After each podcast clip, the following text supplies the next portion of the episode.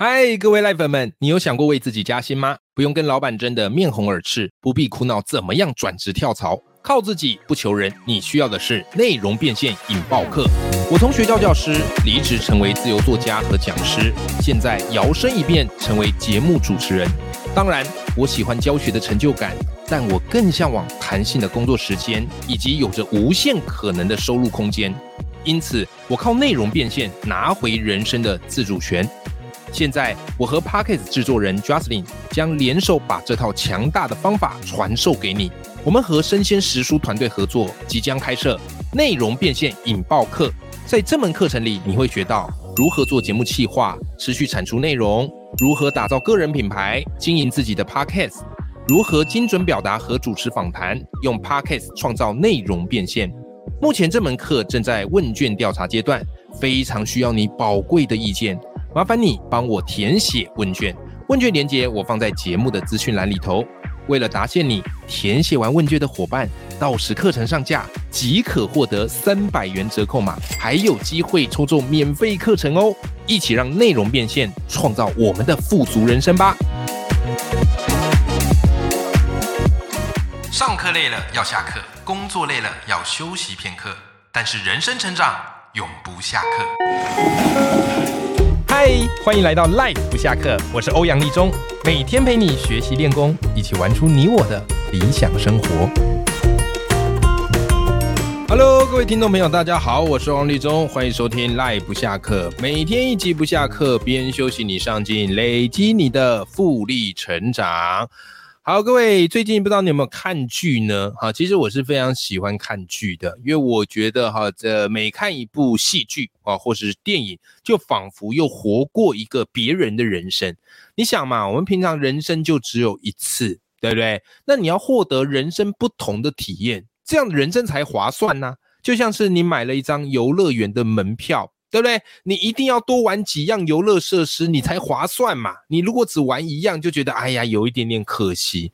好，所以呢，我自己很喜欢看电影啊，看戏剧。一方面呢，体验一个不同的人生呐；然后二方面也帮自己找一些创作的灵感。啊，所以这个我觉得追剧啊，对于我们创作者而言呢，是非常堂而皇之的一件事情啦。OK 哈，好，那因为我自己家里有订那个 Netflix 嘛，啊，当然这一集它是没有 Netflix 的夜配，好不好？好，Netflix 也不需要我夜配，好，但我就觉得，哎，订 Netflix 还不错，哈，上面有很多很好看的剧。那最近有一部台剧特别夯，我不知道你有没有 follow，好，就算你没追的话，我相信你应该也有听别人在。讲没错，那就是啊，这部台剧叫做《人选之人造浪者》哦，这部戏非常非常的好看，我非常非常的推荐给大家，好不好？其实这一部戏啊，跟南韩最近有另外一部戏啊，两个的主题呢都是跟选举有关的。那个韩剧啊叫做这个什么造后者啊，那我们这个台剧叫做《人选之人造浪者》，两部我都看完了。啊，两部你我都看完了。你说，哎，欧阳老师啊，那两部你的评价怎么样？我会跟你说，这两部都非常值得看。但如果你的时间有限哦，只能先挑一部看，我建议你先从《人选之人造浪者》开始看。OK，因为这两部的定位有一点点不一样。《人选之人造浪者》啊，它比较是在讲这个选举团队这些幕僚背后的故事，它比较偏向是职人剧。啊，职人剧啊，那这个造后者啊，韩国那个造后者，他比较偏，我觉得比较像八点档的那种感觉，就是他那个冲突性、张力非常非常的强。好，所以呢，它是比较重口味的。啊，就是我觉得造后者哦，它比较像是麻辣锅哦，你吃完非常辣，有没有？哦，那个重口味的，你再回过头来看这个我们这个台剧《人选之人》，你可能会觉得口味一下子比较淡一点点。OK，因为我是先看造后者，然后再来看《人选之人》。OK，好，所以我有这样的一个感觉，但不是说《人选之人》不好，就是如果你拿一跟造后者比，它的口味没有造后者那么重。可是它的余韵是很强的，OK，好，所以今天这一集呢，我特别用一集啊来跟大家聊一聊我自己在看《人选之人造浪者》的一些想法啊，以及里面对我很有启发的呃一些台词啊，还有情节，好不好？那以下有雷哈，如果你想要看这一部《人选之人造浪者》，你怕被我雷到的，那么接下来你自己就要就不要听了，就不要听了。好，但是你觉得听听无妨啊？那 OK，那接下来节目你也可以去，也可以来听，好不好哈？好，那我先跟大家分享哈，就是《人选之人造浪者》哈这一部呢，它是台湾的首部幕僚职人剧。啊，因为大部分嘛，哈，我们在选战的时候，我们都会关注在选举台面上的这些人。好，比方说，哎，我们今年年底，要么还明年初要选举了，对不对？好，所以现在慢慢慢慢的，好，这个选举就开始加温了嘛。好，那这一步呢，它是专门聚焦在幕僚团队。好，所以在台面上这些选举人物呢，哎，反而不是他描述刻画的重点。那这个导演是林君阳啊，他最有名的这个作品啊，我相信你一定有听过，是啊一定有看过，好，叫做《我们与恶的距离》哦，所以几乎是品质保证的啦啊，几乎因为他就是有办法去探讨到一些议题，然后把它很深入的来描绘。OK，好啦，那这一部呢，哇，他这个演员卡司阵容，我觉得是非常厉害的。啊有这个双金影后谢盈萱呐，还有这个谁黄建伟啊，王静以及陈妍霏，还有这个戴立人啊，所以这一部我觉得演员的演技绝对都是一流的，好是非常好看啊。因为有些台剧之前我们在看，然后我看到很多网友就会聊嘛，说其实剧情可能不错，但是有时候都会有一种出戏的感觉，哦，可能是演员的水平还没有到。好，所以虽然你觉得，哎，很想融进入进去，好，但是就会有出戏感。但这部你放心，这部我觉得演员的演技是非常厉害的，就是会让你很投入在这个情节里面。好了，那它主要呢在描写什么呢？这整部戏它在描写台湾的这个选举的文化。好，所以它就是以选总统来作为这样的一个基调。那在这个剧里面嘛，哈，它就分两个比较重要的大党。好，主角那一方呢，他们是公平正义党。OK，好，人家故事他描选的就是那个总统大选，好，所以主角那一方他们是公平正义党的幕僚团队，那么他们推出来的这个候选人呢，就是他们的党主席叫做林月珍，好，那对手团队啊就是民主和平党啊，民主和平党啊，那民主和平党呢是执政党啊，所以他们当时的这个总统叫做孙令贤啊，叫做孙令贤。OK，好，所以就是这两大团队在这个角逐总统大选的位置。那谢盈萱啊，他在这里面担任的是什么呢？他担任是公正党文宣部副主任啊，还有发言人啊，在戏里叫做翁文芳哦，翁文芳。那我觉得他这个背景设定还蛮巧妙的哈。那因为谢云轩在里面他扮演这个角色呢，他其实是一个正二代啊，就他爸爸其实是立委。啊，然后怎么样嘞？啊，就是这个希望能够传承下去啊。但本来是要他哥哥继续传承去选，但是他哥哥后来过世了，就变谢云轩去选。但谢云轩在里面呢，好，他是怎么样嘞？好，就是后来选输了嘛。好，后来选输了。OK，后来嘞，哎，他就到公正党好这个地方好来担任这个发言人好以及副主任。OK，好，所以我觉得谢盈萱在里面他扮演的一个角色非常的微妙，哦，就是他是政治世家，可是后来在选举失利，那现在变成是幕僚团队，所以他本来是从幕前走到幕后，那因为自己本身是有一些故事的啊，因为他本身是同性恋，OK，然后也有自己的一些理想，可是，在政治上呢，你的理想跟实际的状况又必须有一些冲突跟磨合。好，所以他很想要去改变现阶段的一个政治的生态。好，这个是谢云轩。好，那另外一个哈，当然这是也是非常重要的角色。好，就是由王静所主演的这个叫做张雅静。啊，他是在这个也是一样，好是在公平正义党里面的文宣部的一个组员。好，在里面他的那个个性是非常聪明、非常伶俐啊，非常厉害、可靠的。不过呢，好就是他在背后，就是他在背后，他其实是有一段不堪的故事的。为什么呢？因为他在背后哈，与那个戴立人，好他所饰演的当时是立法院长，好戏里叫做赵昌泽，哦是民主和平党的。后来他成为孙令贤的副总统的搭档啊。总而言之啦，好，就王静饰演的这个角色，跟戴立忍哈饰演的这个立法院长赵昌泽，好，他们是有一段不伦的师生恋啊。然后甚至呢，好，最后这个被当成小三，而且还拍了一些私密照啊。所以在里面他有一些比较大尺度的这个戏份。OK，好，所以这个是它里面所扮演角色。所以你看啊，其实这一部戏，我觉得它里面的这些基调主轴是非常非常的有意思的，好不好？哈，好，那总而言之呢，哈，就是两大团队的较劲。可是呢，它其实聚焦在这些幕僚团队每个人背后的一个故事，以及选战当中要触及到的一些议题。好。那今天这一集，我特别想要跟大家聊聊，因为它总共就八集嘛，啊，其实八集看起来负担不会很重，一下就看完了，一天追个两三集一下看完，所以我很推荐大家哈，可以花点时间把这一部非常经典的戏剧给追完。那我跟大家分享一下。其实我看完这部戏之后，我觉得它里面有几幕，还有一些台词是非常的有打到我的。好，来跟大家分享一下哈。首先第一个，我觉得它有一个点很有意思，他在探讨何谓做大事啊这件事，做大事。各位，我不知道你们感觉，在家庭生活当中，哎，呃，假如是双亲双这个嘛，父母都有在工作，对不对？好，哎，有些人的工作他会觉得他的工作是比较重要。哦，对方工作是比较不重要。哎呀，我这工作啊赚比较多钱，要养家比较重要，对不对？好，所以常常会有一种工作上的不平等，对不对？会有这种感觉。其实我觉得在戏里他很深刻的哈，有把它演出来。这个地方我觉得蛮有意思的。为什么呢？因为在这个公平正义党里面的这个文宣部主任啊，叫陈家进，啊，是由这个黄建伟所主演的。好，所以他就怎么样嘞？忙于选战嘛。啊，忙于选战，因为他们是要为总统辅选，总统辅诶，总统的这个候选人辅选，因此呢，哦，很忙，非常忙。然后他回到家里呢，自然而然也很累，也错过了跟孩子还有跟他老婆的一些重要的事情，所以他老婆呢就很没有办法谅解。OK，然后最后他老婆就提议，就是他在选战这一阵子要先带孩子回娘家啊，就等于是分居两地。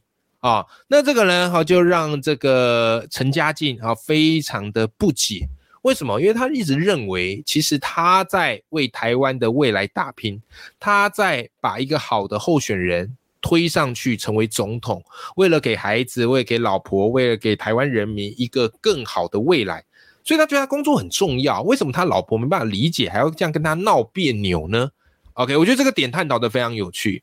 那后来当然在一段这个时间之后，哎，刚好有一次嘛，啊，因为有一个学生团团队，啊，他们就到他们的党部啊采访他们，啊，做这个报告。那这个陈家进跟学生聊天的过程呢，哎，学生就跟他抱怨啊，其实他们这个团队的报告应该是要有三个人一起来做的。但是就只有他们两个人在做，因为另外一个呢都在摆烂，哦，都猪队友，哦，都不做事。OK，我觉得这一那一幕很有趣哦，那一幕就是陈家进的脸，仿佛就想到就是那个猪队友，好像就像是他自己一样，啊，就像小组报告里面猪队友，哦，天天出一张嘴，然后不做事，然后事情都推给别人做，然后顶多最后报告的时候再露脸。哎，你生活当中或者你学生时代一定有遇过这种人，对不对？然后那一瞬间，哈，陈家进他就瞬间明白了，所以他后来就跑回去找他的老婆道歉，道歉。那他老婆当然问说：“你你跟我道歉干嘛？你觉得你觉得自己错在哪里呢？”这些陈家进又不解，他就觉得人家要体谅他。可是他后来啊，他就理解了。他说：“我错啊，错在什么呢？我把工作放在你跟孩子面前，我以为我在做大事，我错了。”哇，这一段的设计我觉得很棒啊！这一段情节我觉得很棒，应该很多的赖粉们你们看了会很有共鸣。然后他老婆这时候就原谅陈家进，然后里面有一些对白很精彩。他老婆就跟陈家进说：“其实我想要让你明白的是，我们两个的人的工作一样重要啊，不是因为你在浮选，好你在浮选未来的这个总统，所以你的工作就凌驾于我之上。因为他老婆工作是很喜欢画画嘛。”对不对？好，所以他说我也很喜欢乐在我的工作。OK，好，你看这很有意思啊。这个其实就是在探讨夫妻家庭之间，哎，工作的比重到底谁轻谁重？到底什么叫做做大事？其实我们每一个人所做的，不管你工作的呃位阶的高低哦，不管薪水的高低哦，不管它前景怎么样。其实只要你认真投入、专心下去做每一件小事，它都可以是一件大事。OK，好，所以我蛮喜欢这个桥段，它在家庭环节上的一个设计。好，再来另外一个，第二个让我非常有感的啊，它所探讨主题叫做何谓大局为重。选举一定会有很多的磨合，会有很多的风筝，对不对？好，台面上的事情，好，台面下的这个丑闻，对不对？啊，但是很多时候呢，为了要选赢啊，所以可能有些事情会被压下去。那他们会告诉你说，大局为重，你也不看看现在是什么样的一个状况。OK，好，那戏里面呢，哈，他其实在探讨职场啊，职场的什么呢？性骚扰的事件。OK，它剧情大概是这样子啊，就是由王静饰演的这个张雅静，好，他就是怎怎么样嘞，在工作上，好，被党里面的一个工作人员啊，叫简哥啊，他里面就叫简哥啊，姓简啊，简哥怎么样嘞？被性骚扰，好，被性骚扰。OK，结果嘞，这件事情就在党部就爆出来了嘛。那当然呐。主管就想要怎么样嘞？大事化小，小事化无，好，所以就是用各种冠冕堂皇的理由说，哎，没有啦，他就是比较热情呐，哈，简哥你知道的，哈，他对新人比较热情，OK。但是呢，这个女主角，好，这个文芳，啊，也就是谢盈萱所演的这个副主任，他就觉得这事情不能就这样算了，好，所以他里面就讲了一句台词，我觉得非常经典，就是这个文芳就跟雅静说，我们不要就这样算了，好不好？很多事情不能就这样算了。如果这样的话，人就会慢慢的死掉，会死掉。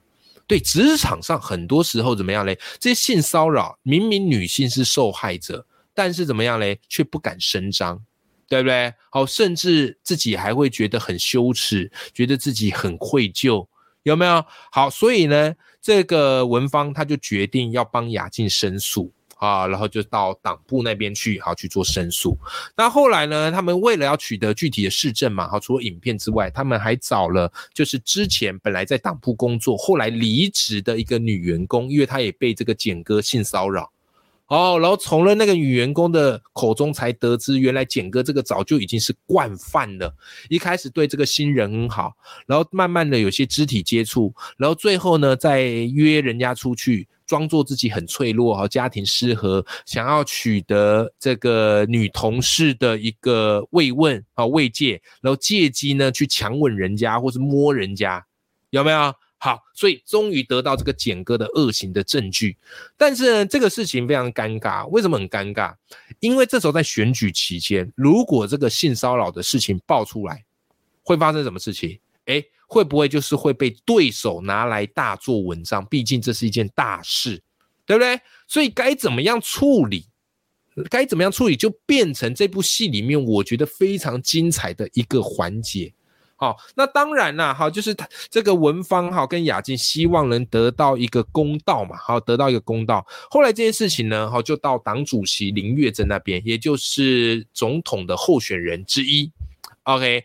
后来这个党主席震怒啊，就坚决要来处理这个事情。那当然，秘书长什么也跟党主席讲这个事态多严重，然后这个爆出去会对手会怎么样来操作。所以林月珍这边啊，他也面对了一个天人交战跟纠葛。OK，我觉得最后这个戏里面算是用了一个可以说得过去的呃说法。好，最后怎么样嘞？好，最后党部好就是李院珍党主席就决定怎么样嘞？好，要辞退这个简哥，好就是把他 fire 掉。好，但是没有进一步的再去追究，然后以及这个申诉到底。好，就是把他辞掉，算是给这个雅静一个交代。OK，一个。不完美，但是还说得过去的抉择。那因为是在选战的一个状况下，好避免被对手拿去做文章。好，所以后面他有一些台词，我觉得讲的呃蛮好的啊。就是林月珍党主席他说啊，哈，他说啊，这个请等待这个社会追上你们啊，这个你们指女性，然后追上你们的那一天，我会为这个目标前进。好，他所指的就是现况下很多的职场对于女性啊是很不公平的，有没有？好，然后这个宁愿真党主席用这样的方式，好来给这些曾经受害的女性一些鼓励。好，这个地方我觉得他讲蛮有趣的哈，就何谓大局为重？很多在职场上的这些性骚扰，哦，或是这些不名誉的事情，最后都会用以大局为重，想要把它息事宁人。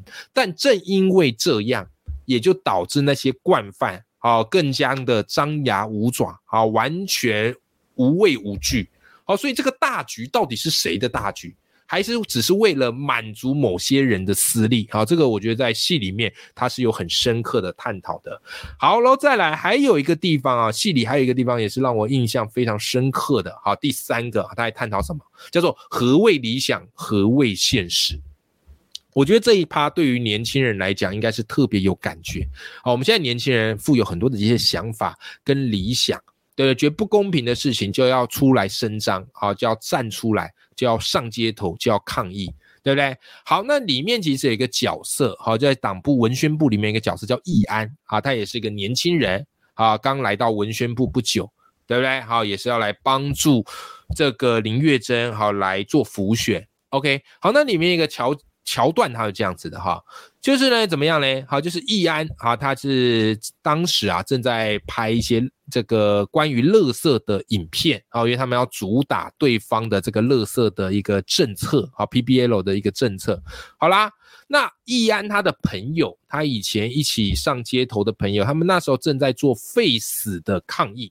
哎，对，这部戏里面他有讲一些死刑的议题，好，在做一些废死刑的抗议。那易安没有参加，那当时怎么样呢？啊，当时刚好林月珍党主席也被人家问到他对于死刑的看法，啊，他们希望他来表态，啊，希望他们来支持废死，有没有？好啦，后来易安他的朋友就觉得易安他没义气。以前都是跟他们一起到街头去的，然后现在怎么加入了这个政党，然后就好像对他们不闻不问，哦，甚至这个政党也不是支持死废死，对不对？好，所以就是迁怒于他啊，就认为他已经怎么样嘞？被洗脑了，好走中了，被带坏了，沉沦了，有没有？那其实易安他就觉得非常非常的委屈，所以后来呢，好，他朋友聚会嘛，他就冲到朋友的聚会。直接就跟他们理论，直接落下一句说：“哎，我就是对不起你们啦，对不对？好，你们在街头抗议的时候，啊，我那时候在拍什么乐色的影片，所以没办法跟你们一起，我真的是对不起你们。然后就就讲，但是呢，如果我们的候选人没有上，你们那边喊什么废死，到最后都是一场空，没有权利，你的理想能够实行吗？好，大意是这样啊，就是跟他朋友抱怨完就离开。” OK，但我觉得易安在里面其实也蛮爽的，就他那个戏份呢，啊，就是暴怒完之后嘞，哎，就刚好有一个美女记者，她就出来嘛，要么两个人就拍拖嘛，啊，所以前一刻很怒，然后后后一刻呢，啊，笑呵呵的，有没有？好，那后来那个美女记者就跟他聊嘛，因为两个人都已经是出社会在工作了，对不对？好，在他们就在那边聊，这样有一句话我觉得蛮有趣的哈，他们就聊到哈，说三十岁之前不是左派没有良心，三十岁之后。哎，还是左派没有脑袋。OK，好，这一段我觉得蛮有趣的，就是在年轻的时候，我们可能会用一些上街头哦，或是联署哦，游街示众来表达我们的理想，我们就觉得这个世界就应该照着理想的样貌去刻画。这部戏也在探讨这个东西。那基本上愿意去表达理想游街，我觉得都是很好的一种公民的表现。可是慢慢哈，到了一定年纪之后，你可能会发现一件事情：光是游街，光是示众，这可能已经没有办法去改变我们所想要的现况。所以易安的想法是他并没有忘记初衷，可是他知道，只有得到权力，只有帮助自己喜欢的候选人当选。有了权力之后，才有办法去实现理想。OK，啊，好，那这一点我觉得也是在戏里面探讨蛮有趣的一个点。OK，何为理想？何为现实？我们在理想跟现实之间的摆荡，我们到底要怎么样取舍跟平衡，还有拿捏？OK，好。那剩下来的部分呢？各位，我觉得这部戏还有很多很经典的地方了。好，但我今天在这地方就卖个关子，让大家哈这个有机会哈找时间好好来看。尤其啊，年底这个选举又快到了，你会发现戏里面很多桥段，也许在未来的选举当中都可能会出现。好像是里面，我觉得我还是跟大家分享一个我觉得很有感的，就因为现在选举很多都打空战，打这个网络的空战。对不对？然后就会出现网络这个我们称之为叫网军呐，或水军呐。啊，其实这一部分呢，戏里面也有演，我觉得演的还蛮有趣的。好，就是怎么样嘞？好，就是他们那时候公正党主要在主打民主党他们的 PBL 好的这样的一个弊案，对不对？好，就是说哎，这个民主党都骗人呐。他们说这个 PBL 怎么样？但其实 PBL 反而会造成伤害啊，而且他这又有一个舞弊的情形呐，对不对？结果嘞，突然啊，有一天爆出了一篇文章，网络文章。好，这篇文章叫《五年级的真实心声》。好，在网络上疯传。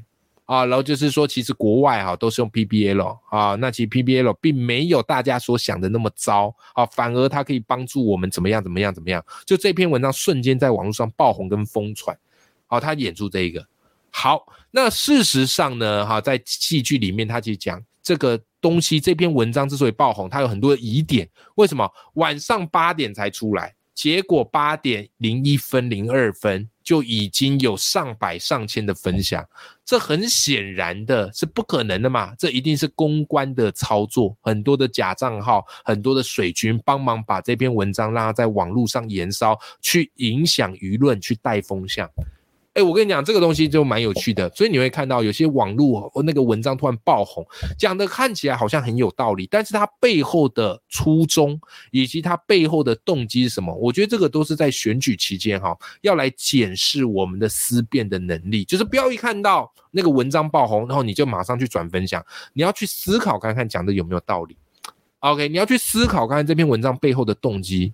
OK，不然很多时候人都会有从众的行为，就是看到一篇文章，很多人分享，就会觉得它好像特别有道理。这就是在心理学上所谓的从众效应，好不好？好，那当然戏里面，我觉得它也是有非常有张力跟蛮八卦，好八卦的那个戏，那个那个情节啊，好比方最最后后影响这个战局的，好，就是因为民主党那个赵昌泽，好，就是那个院长。啊，副总统的这个候选人，好，他有一些外遇，还有一些丑闻，好，那这个地方的那个两军的交锋，我觉得也是非常非常好看的。OK。